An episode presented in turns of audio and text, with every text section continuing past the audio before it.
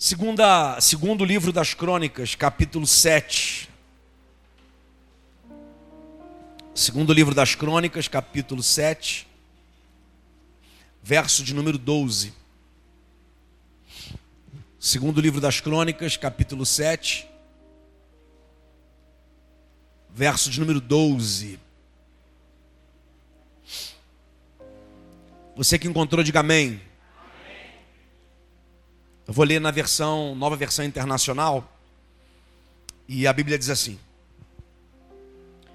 O Senhor lhe apareceu de noite e disse: Ouvi sua oração e escolhi este lugar para mim, como um templo para sacrifícios.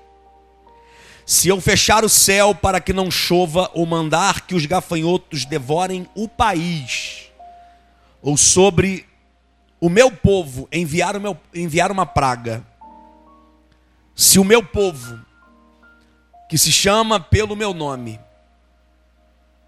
se humilhar e orar, buscar a minha face e se afastar dos seus maus caminhos, dos céus o ouvirei, perdoarei o seu pecado e curarei a sua terra. Você pode glorificar ao Senhor pela Sua palavra?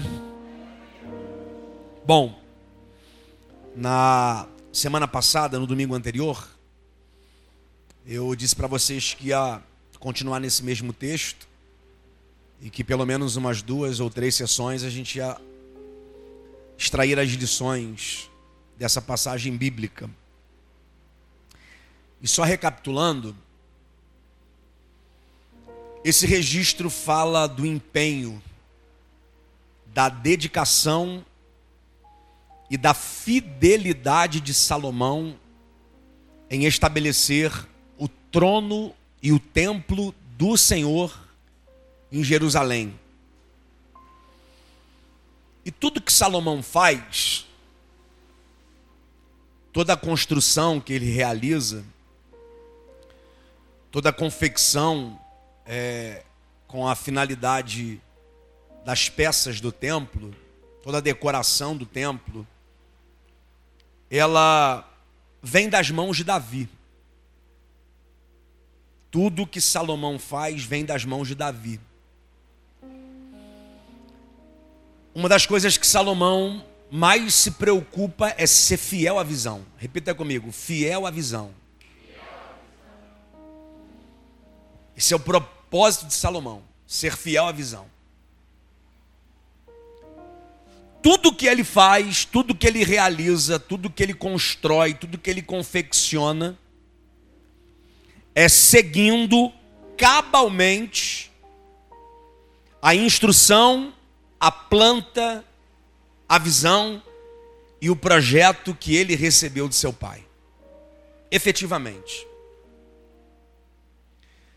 Em nenhum momento, Vitor, Edu, Deus apareceu para Salomão para reescrever a visão. Deus não apareceu para Salomão para editar o projeto, para alterar a planta. Pelo contrário, o que a Bíblia diz é isso. O Senhor lhe apareceu de noite e disse: Ouvi sua oração e escolhi este lugar para mim como um lugar de sacrifícios.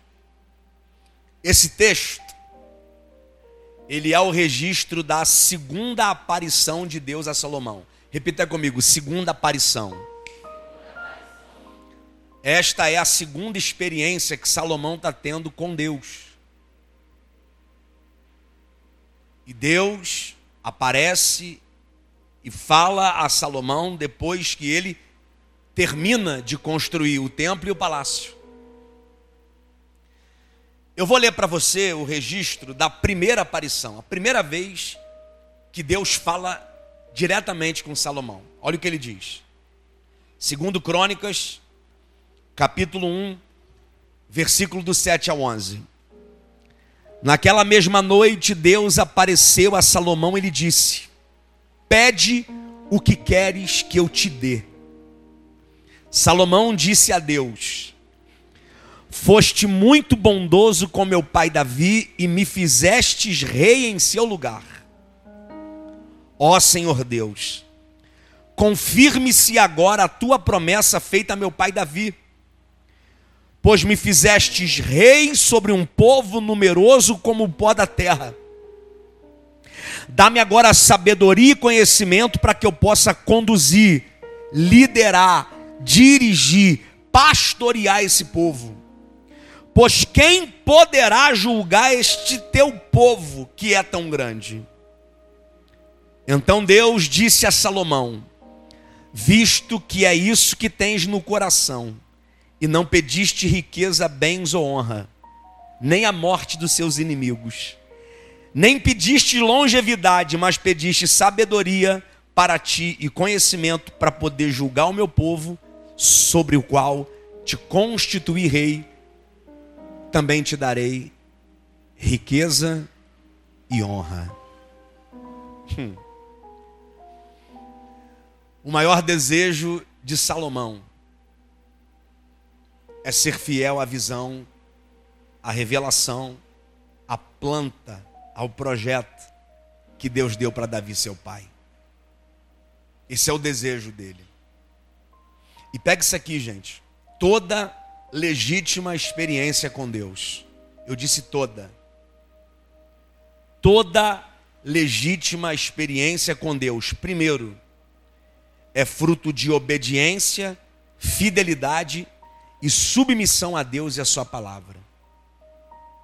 Segundo, ela sempre é acompanhada de uma visão, de uma instrução e de uma direção. Toda experiência é legítima. Estou falando experiências verdadeiras com Deus. Não há experiência com Deus sem que essa seja fruto da obediência a Deus e a Sua palavra. Não há experiências com Deus sem que essa seja fruto da obediência à visão não há experiências com Deus sem que essa seja fruto de um coração comprometido em obedecer. E toda experiência carrega consigo visão, instrução e direção. Infelizmente, eu digo infelizmente, a nossa geração descredibilizou as experiências com Deus. Sabe por quê? Porque hoje todo mundo tem o hábito de falar assim: ah, não, Deus falou comigo. Eu estava em oração e Deus me respondeu. A gente tornou as experiências com Deus muito diluída. Você tem noção do que é uma experiência com Deus verdadeira? legítima. Você tem noção do que, do que é ouvir a Deus efetivamente? O que é receber de Deus uma palavra, o que é receber de Deus uma direção, o que é receber de Deus uma, uma visão. Essa galera do Deus falou, ah, Deus falou. Primeiro, eles estabelecem um limite para você. Porque se Deus falou, você não pode ir contra. Não, foi Deus que falou. Aí você vai contra. E você precisa ter discernimento para saber se foi Deus que falou mesmo. Uma das coisas que eu tenho pedido a Deus para a igreja nesse tempo é o dom do discernimento de espíritos. Porque nem tudo que a gente ouve em nome de Deus é de Deus. E nem todos que falam em nome de Deus são de Deus. Então essa galera do Deus falou, coloca um limite. Ó, Deus falou. Se Deus falou, você vai argumentar o quê? Segundo, eles criam narrativas para sustentar suas ideias, suas opiniões. E o pior, Gente que usa a pseudo-experiência com Deus para intenções malignas, como por exemplo o lucro. Muito do que a gente vê aí na internet, dos pseudos profetas da revelação dos CPFs, não são de Deus, não, gente. É gente mal intencionada, que só quer o dinheiro do povo, que só quer o lucro.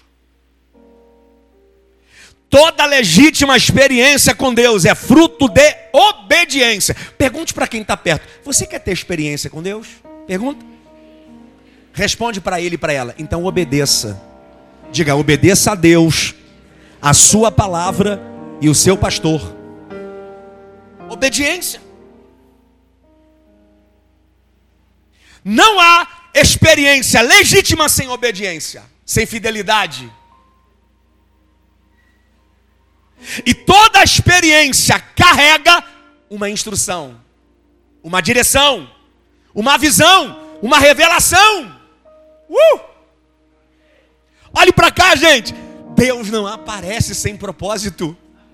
Você acha que Deus vai aparecer por aí para nada? Todas as vezes que Deus apareceu na Bíblia foi para mudar uma cidade, mudar um país, mudar uma nação, mudar uma história. E pior, gente que sustenta a narrativa que teve a experiência com Deus e não muda de vida. Gente que continua praticando as mesmas coisas, envolvidas nas mesmas coisas, falando as mesmas baboseiras. Gente que tem experiência com Deus é gente que muda. É gente que muda de vida. É gente que tem a vida transformada. É gente que tem o coração transformado. Eu confesso para você, gente. Eu cheguei numa idade, aos 42 anos, e depois de ver tanta coisa, depois de ver tanta manipulação, eu me reservo a alguns movimentos. Por exemplo, o que a gente experimentou aqui no início do culto é legítimo. A gente vibra, a gente sente, a gente arrepia, a gente chora, dá vontade de pular, de correr, de rodar. Isso é legítimo. É uma experiência que tem propósito, é para edificação da igreja, é para edificação da nossa comunidade. É para fortalecer o coração de gente que está enfraquecida. É para animar a gente que está desanimada. É para levantar a gente que está caída. Deus não se manifesta sem propósito. E todas as vezes que Deus manifesta a sua glória, tem propósito.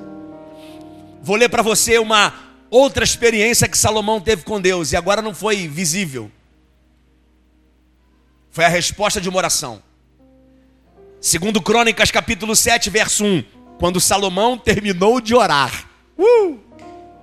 Diga comigo assim: depois da oração, tem respostas de Deus. Eu vou, eu vou, eu vou profetizar que essa é a resposta de Deus para Adec. E se você crer, você vai pegar. Quando Salomão terminou de orar, quando Adec terminou de orar, desceu o fogo do céu e consumiu o holocausto e os sacrifícios, e a glória do Senhor encheu o templo. Você crê nisso?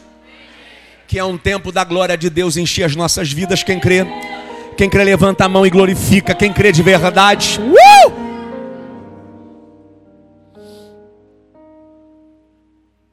Deus não aparece sem propósito. Deus não manifesta a sua glória sem propósito. Deus não fala sem propósito. Todas as vezes que Deus aparece, todas as vezes que Deus se manifesta, todas as vezes que Deus fala, é para cumprir um propósito.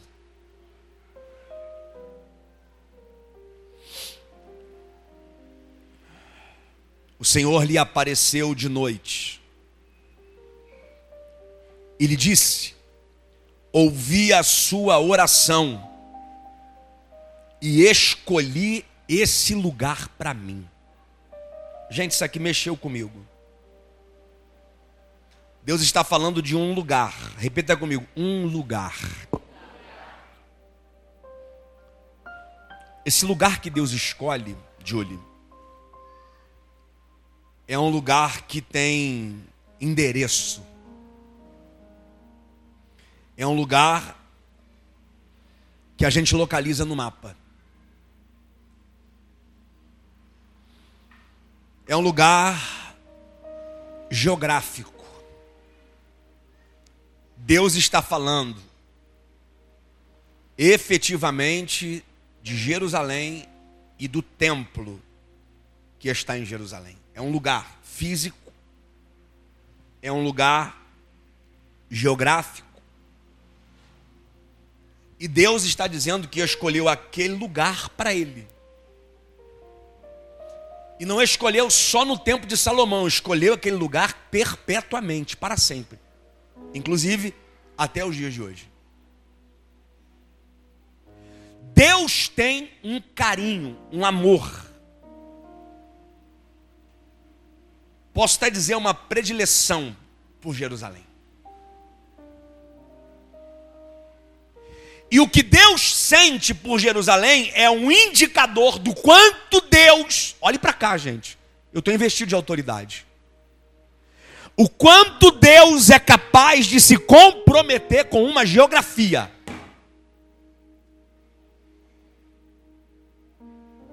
Deus se compromete com um lugar. Por que é que Deus se comprometeu com Jerusalém? Porque Ele escolheu aquele lugar para Ele. Para que naquele lugar um templo fosse erguido, um altar fosse erguido, para que naquele lugar sacrifícios fossem oferecidos. E sem querer defender a tese de que o templo e a própria cidade apontavam para Cristo, porque essa é uma verdade, tem a ver com o que Deus sente por Cristo e pela igreja. Mas isso aqui também sinaliza, olhe para cá, gente. o quanto nós estamos dispostos a servir uma geografia que Deus escolheu. O quanto Deus se compromete com uma geografia sinaliza o quanto a gente deve servir essa geografia. Olhe para cá, gente. Você acha que a gente está nesse espaço, nesse lugar, nessa cidade, nesse país, nesse hemisfério, nesse planeta. Você acha que a gente está aqui por acaso? Você acha que é por acaso? Você acha que você nasceu na cidade que nasceu, mora na casa que morou, na cidade que morou, serve a Deus na igreja que você serve? Você acha que isso é por acaso? São meros resultados dos frutos da sua escolha? Você acha que é só isso? Você acha que Deus não é tão poderoso para desenhar no plano dele uma geografia específica para você servi-lo?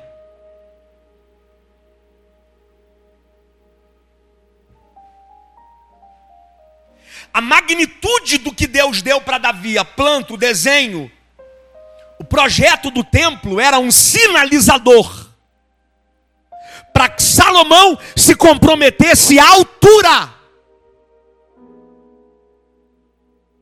Porque a verdade da visão só é possível com o comprometimento de quem a idealiza.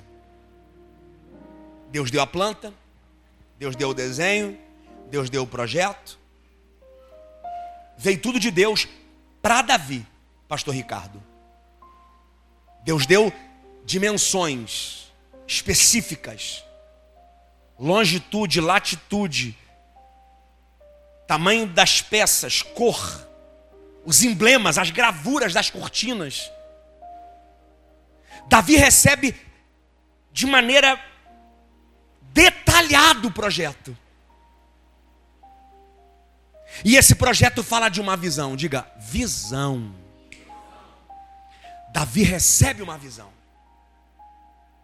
E Deus fala com Davi: Você não vai construir, tua mão está cheia de sangue. Mas teu filho, Salomão, ele vai construir. Deus dá o projeto, o desenho, os detalhes. Mas quem trabalha para construir são os homens. Quem trabalha para construir é o rei. Quem trabalha para construir é o povo. A Bíblia diz que Davi levanta uma grande oferta em Jerusalém para deixar para o seu filho erguer o templo. E a Bíblia diz que Davi também, do seu tesouro pessoal, deixou uma grande oferta, equivalente a toneladas de ouro. Na equivalência atual, se fosse colocar em, em cifras, Davi deixa para Salomão mais de 50 bilhões de dólares para construir o templo, do seu tesouro pessoal, fora o tesouro que o povo trouxe para construir, porque Deus dá a visão, Deus dá o projeto, Deus dá a planta, mas quem constrói é o povo. Quem constrói somos nós. E o nosso comprometimento com o projeto precisa ser à altura do tamanho dele. Não dava para Salomão fazer menos do que ele fez, porque o que ele recebe é muito grande. Não dá para se comprometer de maneira inferior quando você está envolvido com uma coisa muito grande. Diga para quem está perto de você: você está envolvido numa grande obra Diga isso para alguém, pelo amor de Deus. Olha para frente, olha para trás. Tem alguém que não recebeu? Fala isso para alguém, por favor. Você está envolvido numa grande obra e deixa eu já desmistificar isso para você. Essa grande obra não fala só da ADEC, não, porque nós somos uma igreja local. Essa grande obra é a obra de Deus. Essa grande obra é a obra de Jesus. Essa grande obra é a obra do Senhor e nós não podemos fracassar.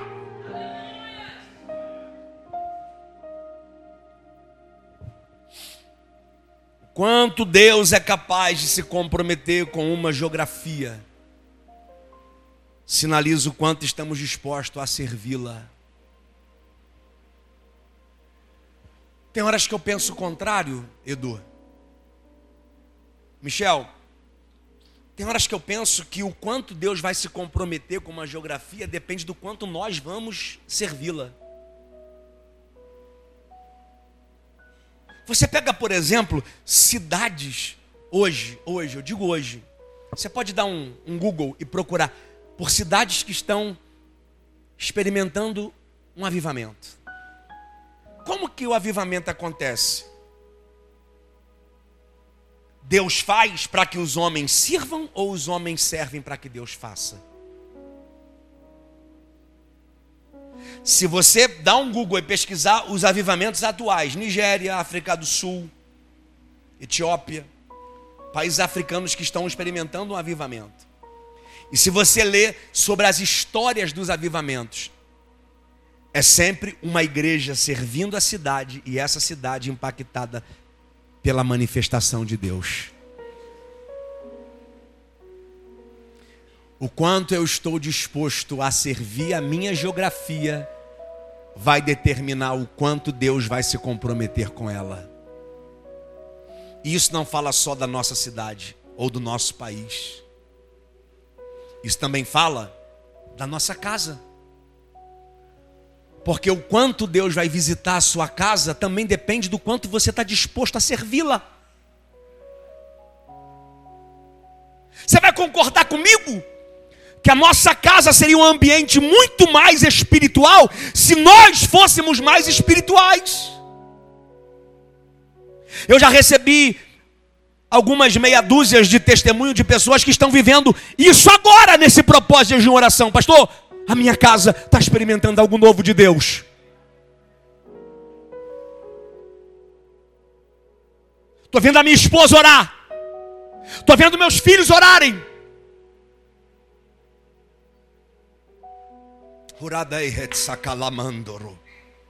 O quanto nós estivermos dispostos a servir a uma geografia, vai determinar o quanto Deus vai se comprometer com ela.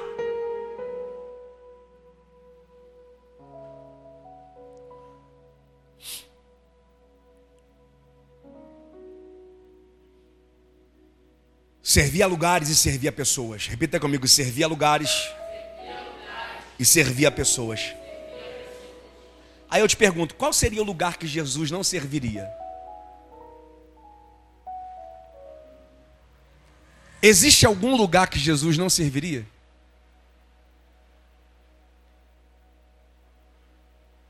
Existe alguma pessoa que Jesus não serviria? A gente é que escolhe quem vai servir. Ah, não. Meu espírito não bate com dela. Meu santo não bate com dela. Eu tenho um bloqueio com fulano.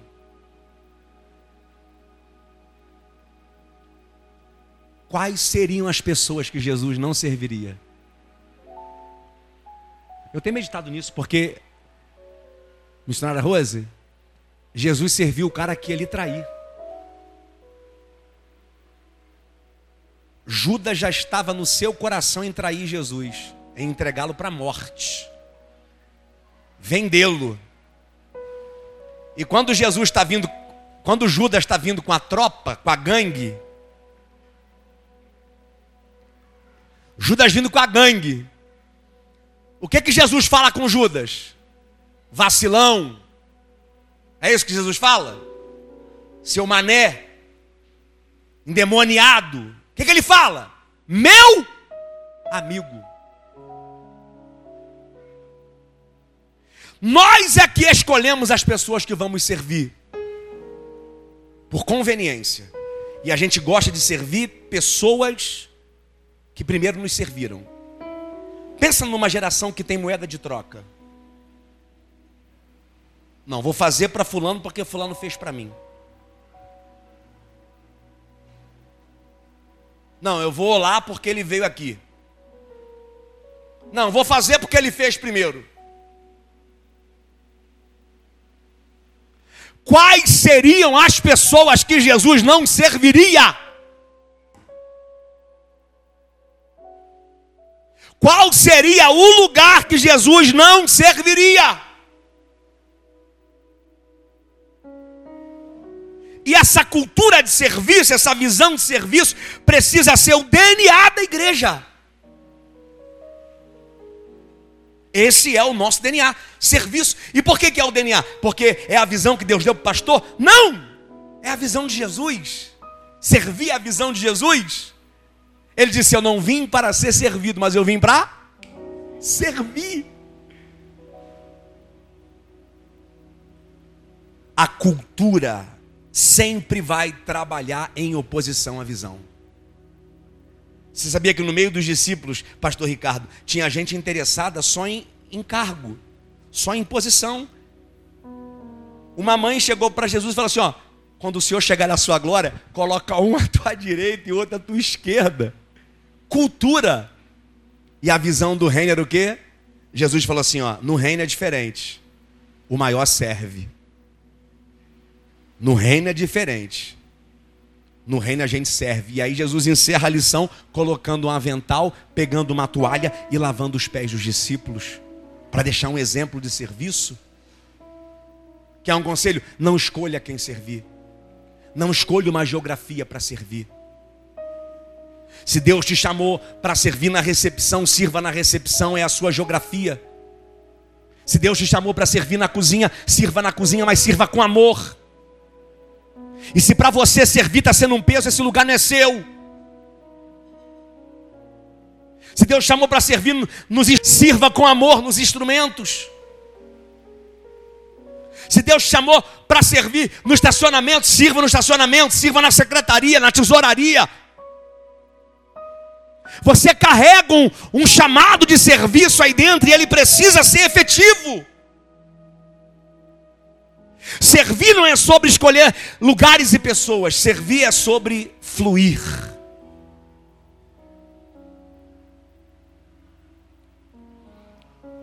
Escolhi este lugar para mim como um templo para sacrifícios. Pega isso aqui. Mais uma lição de serviço.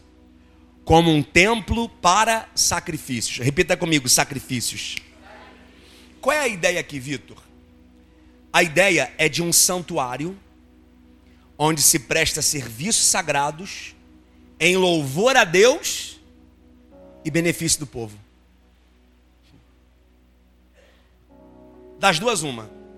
Ou os sacerdotes iam no altar ou no templo em louvor, com ofertas em louvor, ou eles iam com sacrifícios em favor do povo.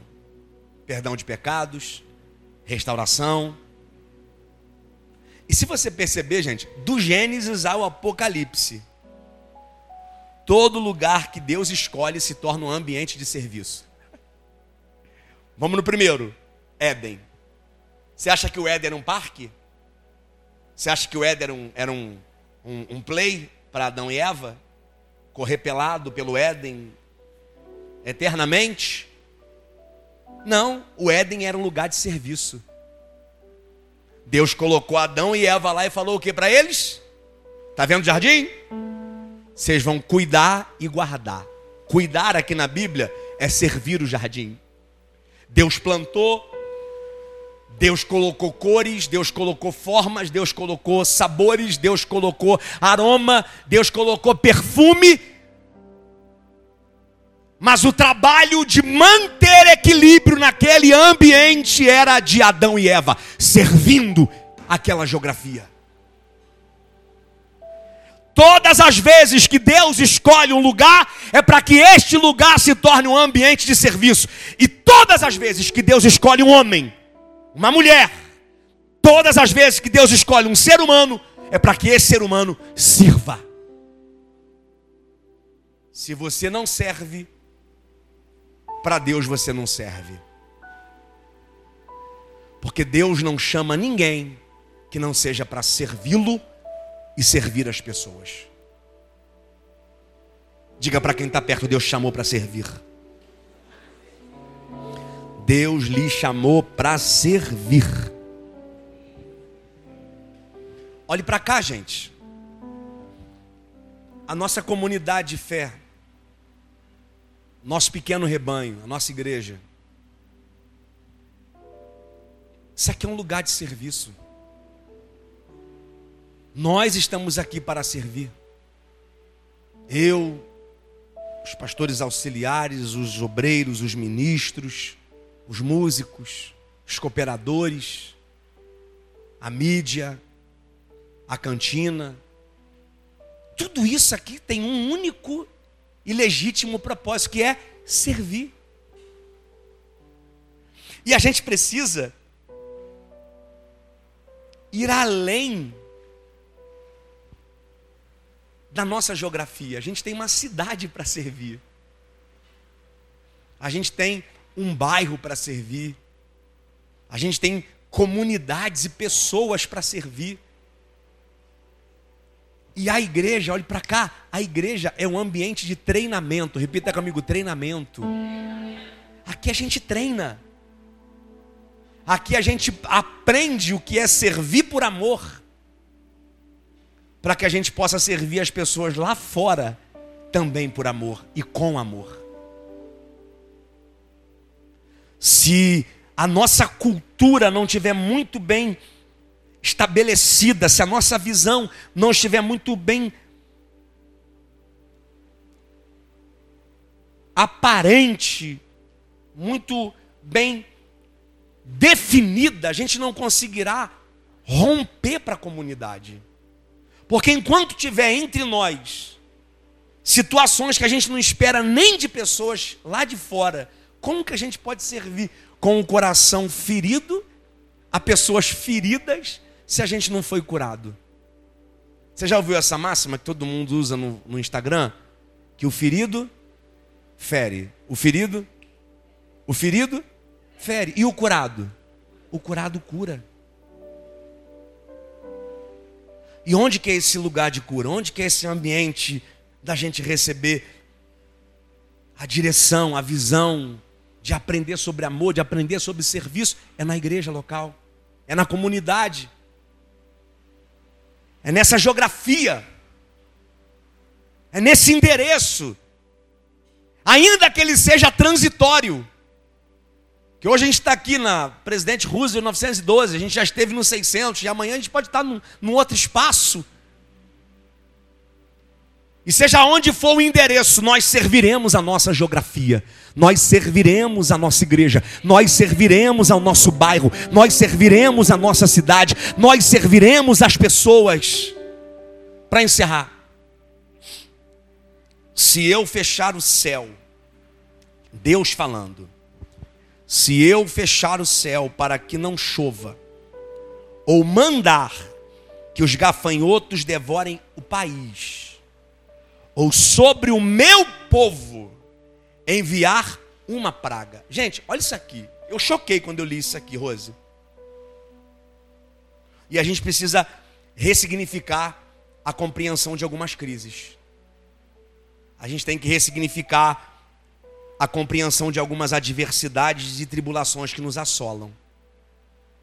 É Deus falando, se eu. Quem é que está é que tá dizendo que vai fechar o céu aqui? É o diabo? É Deus. Deus dizendo, se eu fechar o céu, ou mandar que os gafanhotos devorem o país. Isso aqui é uma crise nacional, gente. Isso aqui não é falta da luz que a Enel deixou de, de, de, de botar energia para a cidade, não. Isso aqui é crise nacional. E todas as vezes que a Bíblia fala de assolação com gafanhotos, isso fala de fome.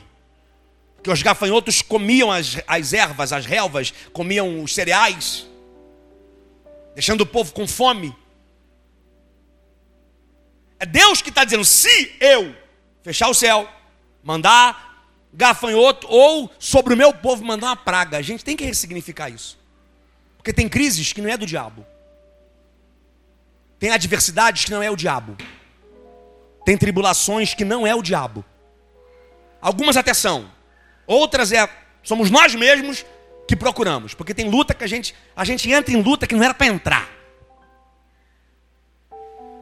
E a gente tem que aprender sobre isso, a, a não entrar em luta que não é para entrar. Mas irmão, quando é Deus, tu pode fugir para onde for que a crise te pega. Quando é Deus, você pode correr para onde for, pastor Ricardo, que a tribulação te pega. Ah, não, vou mudar de país. vou mudar para a Suíça, que é o país tranquilo, é capaz de Deus mandar uma crise na Suíça só porque você está lá. Não foi assim com Jonas? Jonas fugindo de Deus, parou no navio que ia para Tarsis. Aí o povo que estava no navio sofreu por causa de Jonas. Então, vaza, Jonas. Vai cumprir teu propósito.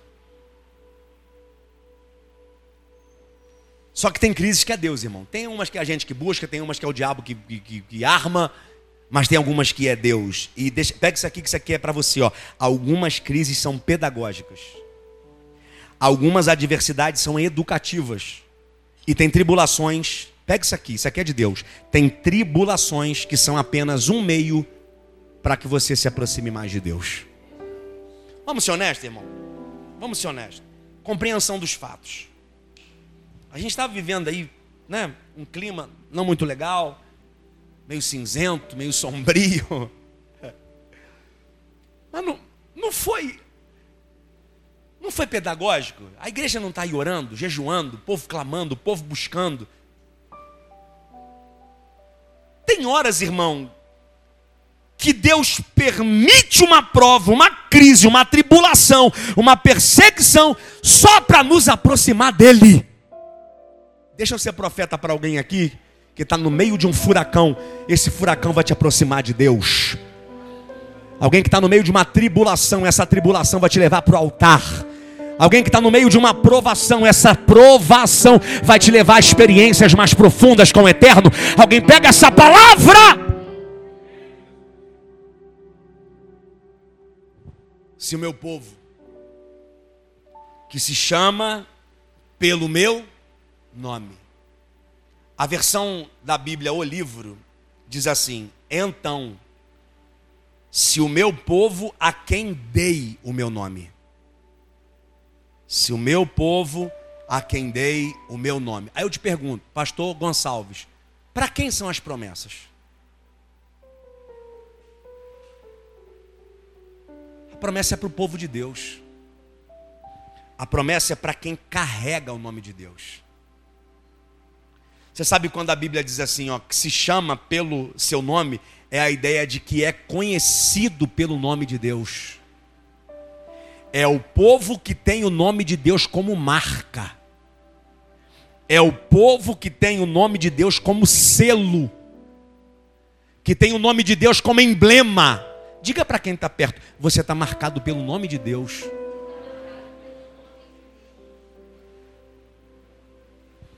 É por isto, e olhe para cá, gente.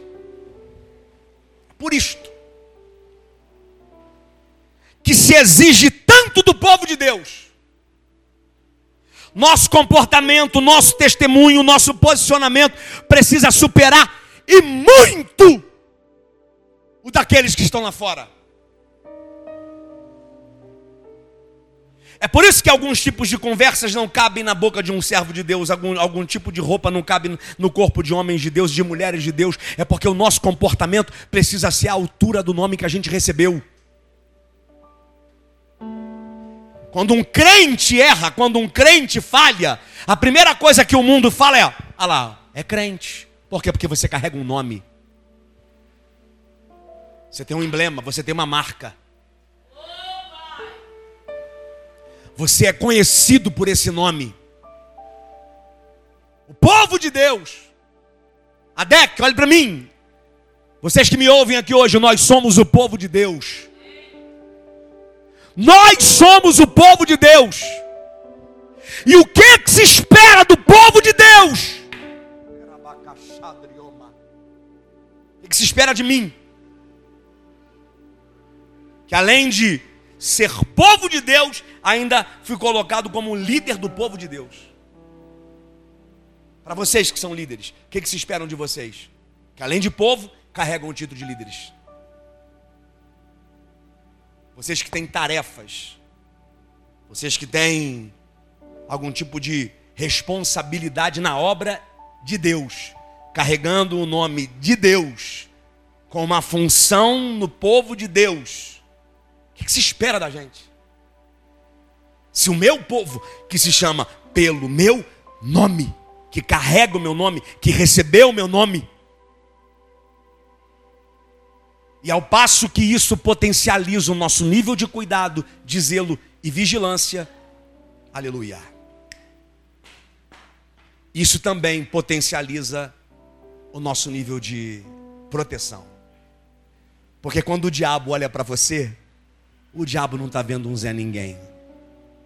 Quando o diabo olha para você, o diabo não está vendo qualquer uma.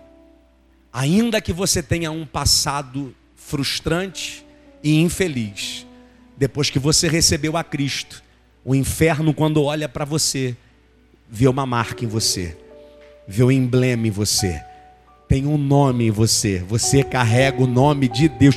Pastor, e qual é o nome de Deus que eu carrego? É, é Javé? É Yahvé? É Jeová? Não, você carrega o nome mais lindo de todos os nomes, que é o nome de Jesus. Você carrega o nome de Jesus. Nós somos o povo de Jesus. Só quem é povo de Jesus aqui, daquele jeito para ficar bonito, joga a direita e a esquerda lá em cima, deu uma salva de